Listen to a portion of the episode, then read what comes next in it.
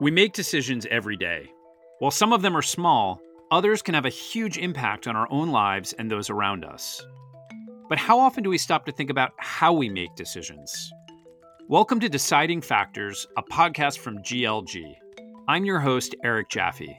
In each episode, I'll talk to world class experts and leaders in government, medicine, business, and beyond who can share their firsthand experiences and explain how they make some of their biggest decisions. We'll give you fresh insights to help you tackle the tough decisions in your professional life. While the US has managed to stave off a recession, at least for now, the global economy has nonetheless been subject to a rocky couple of years due to events like the collapse of Silicon Valley Bank in the US this spring, the growing impact of artificial intelligence across virtually all industries, inflation in the West and deflation in China, and the subsequent interest rate hikes.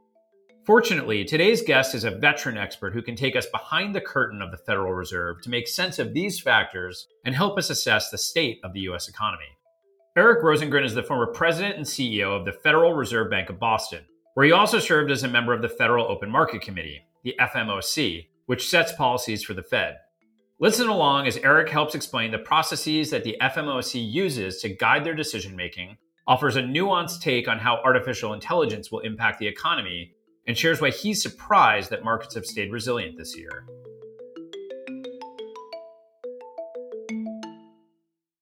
Eric, welcome to the podcast. Thank you for having me. So, we usually like to start by getting to know our guest a little bit. Eric, maybe you could start with explaining why you became an economist. I became an economist because I like doing policy work. So, economics provides you the statistical tools to try to answer questions about why the economy behaves the way that it does, and is also a great discipline for thinking about how certain policy actions have outcomes that are either expected or unexpected.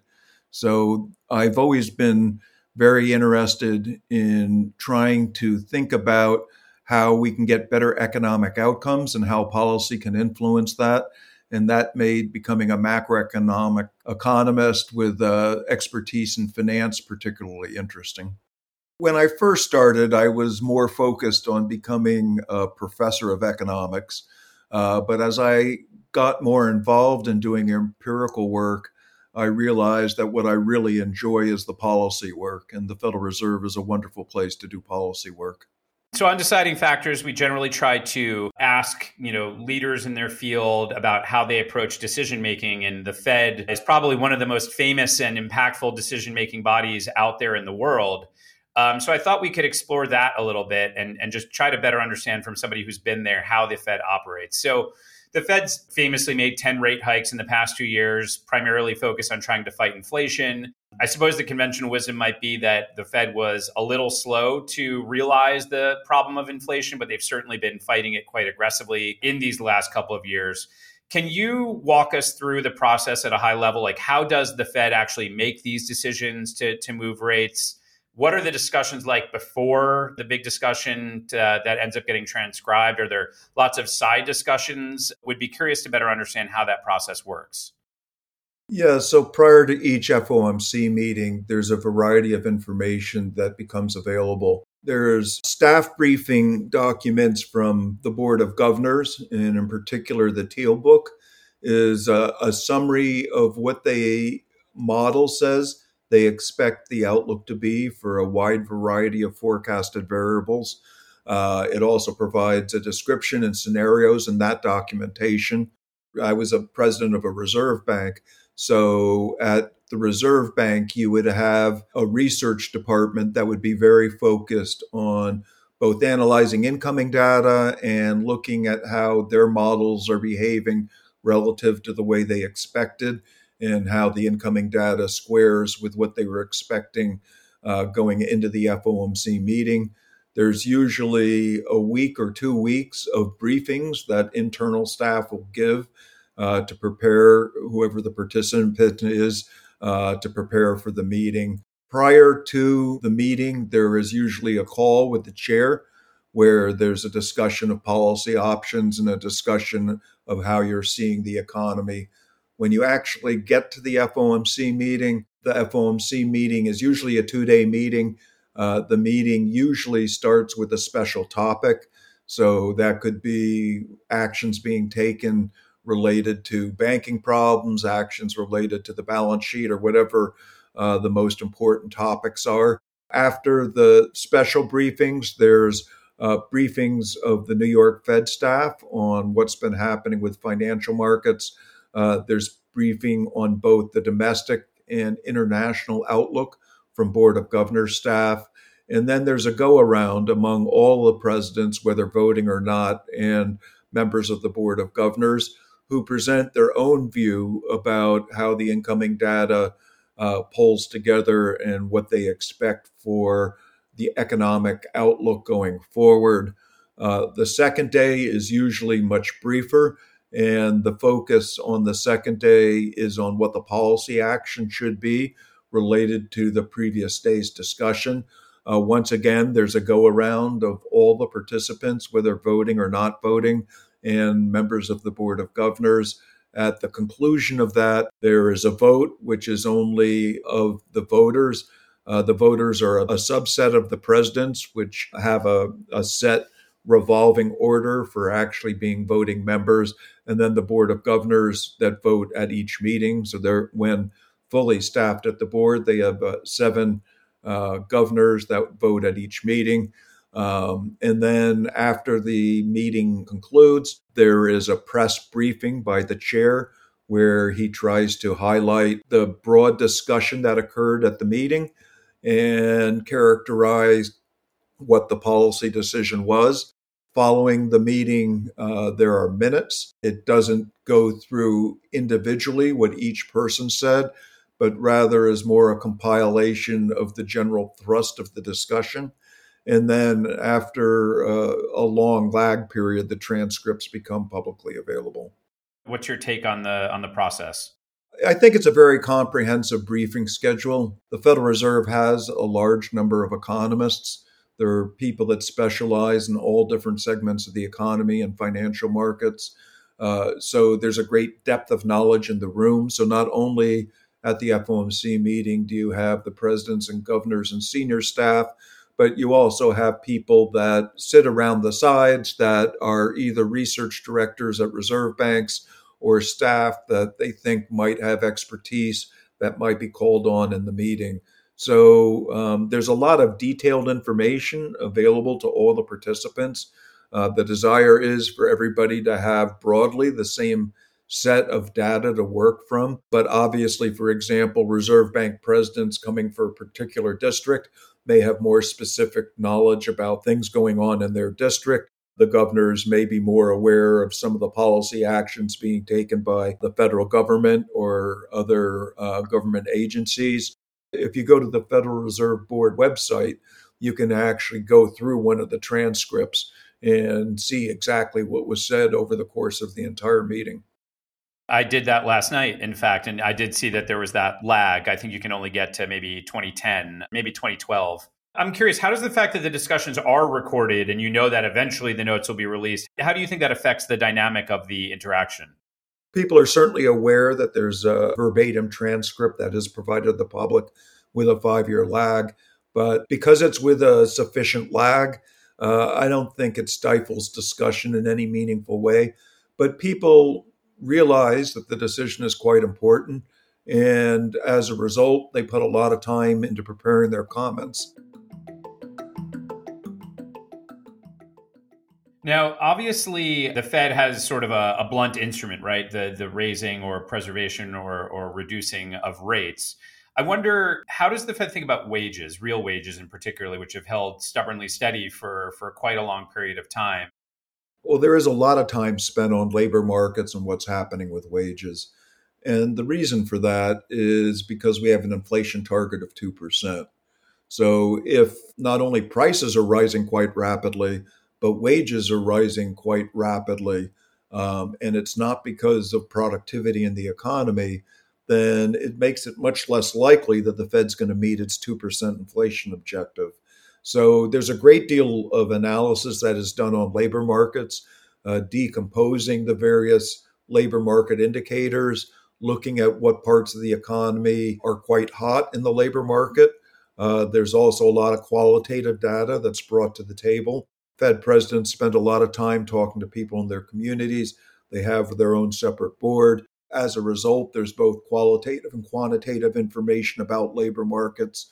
While the Fed in no way can directly affect wages, um, if labor market conditions are too tight and wages are growing in a way that's inconsistent with inflation, that would make it much more likely, uh, depending on what was happening with un- unemployment, uh, that the policy action would be for tightening.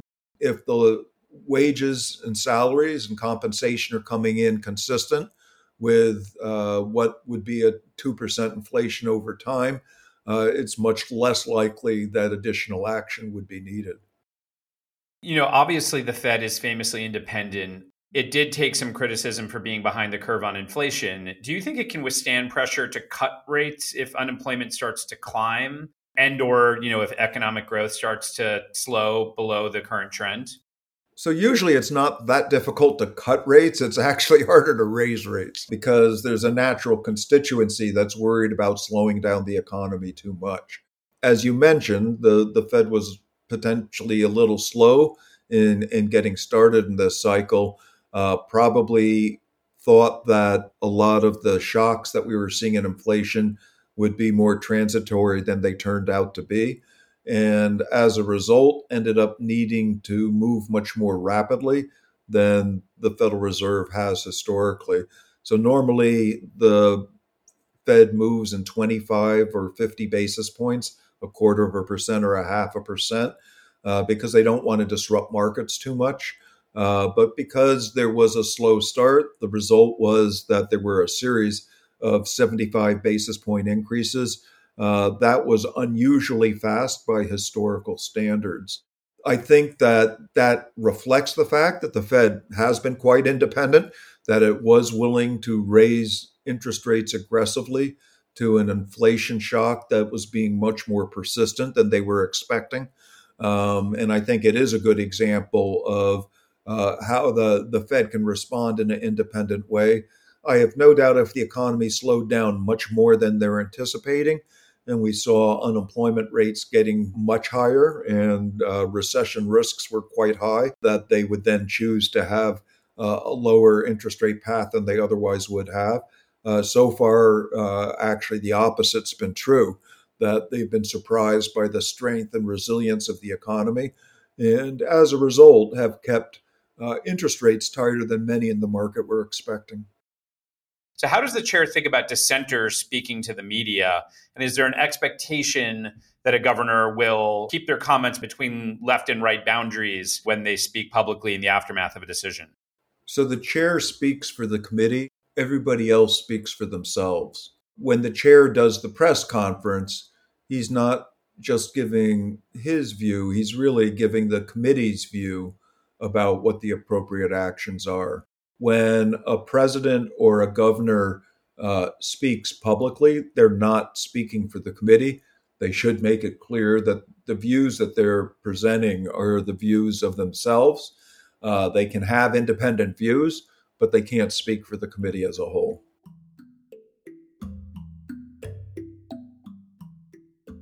When we look back to, to March and the impact of what occurred with Silicon Valley Bank, I wonder now, with the benefit of three, four months of hindsight, did we overreact to what happened? Anytime you have significant financial stability problems, either in the banking system or in uh, non banking financial intermediation, it should be a source of concern.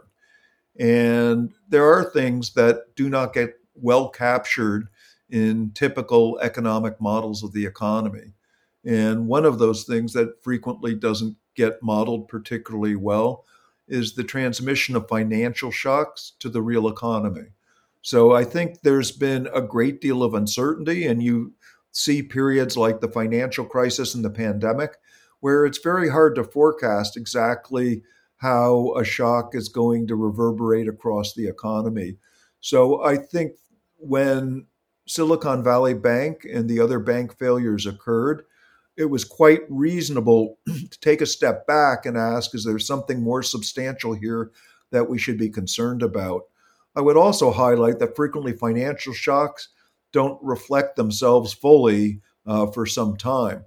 So if you go back to the financial crisis, I mean, Bear Stearns failed in March. It wasn't until October that we had a series of failures that basically shut down financial markets. Um, so there can be a, a, failure that occurs and then no failure for six or seven months. And then you realize uh, that actually the stresses were much more significant than many people realized. So I think it is useful to be cautious around times where there have been significant financial shocks. And I think the FOMC has highlighted that in the minutes that they are paying very close attention to the financial shocks. And on bank supervision, the Board of Governors has a very significant role. So they're responsible for holding companies and they're responsible for state member banks. Silicon Valley Bank was a state member bank regulated by the Federal Reserve. It's important to understand uh, what was going on in that particular instance and whether it was reflective of a more serious problem in the overall economy. I would say what I took from that is that one reason we don't tend to move rates up very rapidly at 75 basis point clips is because many borrowers and many banks may not be well positioned for that move, and it may cause financial shocks that are more outsized than if a more gradual path uh, could have been taken. So I think the 75 basis point increases that we saw uh, reflected the inflation risk. But when you start raising rates very rapidly, there are some people that are not well positioned. Those could be borrowers, those could be banks, those could be other financial market participants. So I think it's still too soon to know exactly what the reverberations of the very rapid increase in interest rates are. Uh, to date, I'd say the real economic data has come in more positively than many people have expected. Um, but it's still going to take a little bit of time before we fully understand the effects both here and abroad. When we raise rates rapidly, it has a big impact on other economies. Many other countries raise rates to reflect uh, what's happening in the US because they're worried about their exchange rate risk or they have a fixed exchange rate relative to the Federal Reserve. So our rate increases directly affect the decisions that they're making. So um, there are lags in monetary policy. It would be nice if the shocks were no more severe than what we've seen to date. I think we'll need more passage of time before we know whether that's true or not.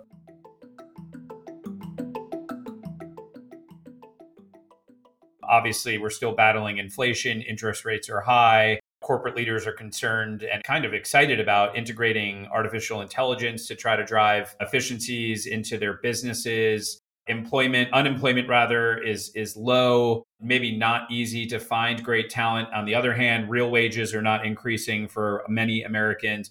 You know how do you see the the economy playing out in the in the second half and moving into 2024 the economy's been more resilient than i would have expected i would have expected labor markets to have slowed down more the summary of economic projections provided by fomc participants has uh, next year uh, a range of unemployment from 4 to 5%.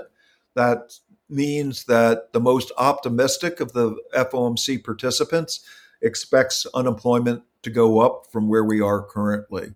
My own expectation is that that's a quite likely outcome. I think that consumers have been bolstering the economy uh, in part because they've had a lot of savings that were built up during the pandemic and a lot of deferred expenditures. Uh, but I do think that as we get into the fall, some of those buffers that occurred during the pandemic will have been drawn down in many households, and that consumption may not be as robust as we get into the second half. So I'm expecting labor markets to soften, much like the FOMC participants. And one reason that it's widely expected that the FOMC will increase interest rates at the July meeting is because I think they are expecting that they need to raise rates at least one more time uh, to make sure there's enough labor market slack that wages and prices come down to a level consistent with the mandate. So wages have been growing more rapidly than is consistent with a 2% inflation target. Uh, normally, you would expect something more like 3.5% wages would be consistent with a 2% inflation rate. I do expect that the Fed will continue to have a tight policy until they see more progress. We've definitely seen uh, a number of the components of inflation come down, but more recently, we've seen some increases in things like oil prices. Uh, and there's still some challenges, I think, reverberations from the Russia Ukraine war. So there could still be supply shocks that the Fed has to think about. Uh, wage contracting is probably going to be resistant to trying to get wages as low as 3.5%. I think there's still going to be some challenges to getting the Fed to get to the 2% inflation rate that they're expecting to get by 2025. And what about artificial intelligence? I wonder how you think about that, and particularly how you expect it to affect labor markets and jobs in the knowledge economy. So, frequently, when you have innovations, the initial impact is that people become very worried about jobs. But usually, over time, it's increasing productivity and the jobs change. They're not the same jobs as people had before, but you still need people to do the work. So I think the real question is how quickly AI provides innovations that actually are reflected in significant cost savings while producing the same amount of goods and services. So if that were true, we would expect productivity to go up quite dramatically. Uh, so far, that isn't in the data.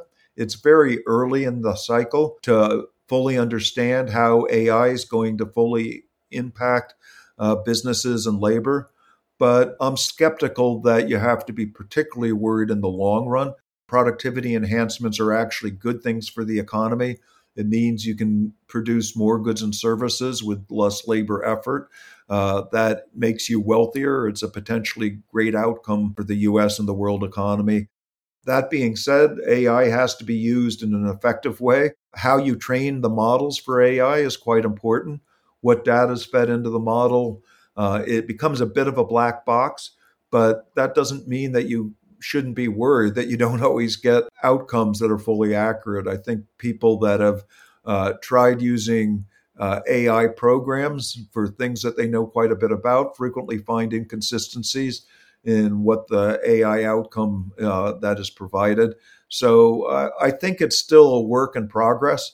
And over time, I have no doubt that there will be labor savings. Um, but that should be good news overall for the U.S. economy. Eric Rosengren, thank you so much for coming on Deciding Factors. Really appreciate you coming on. Thank you.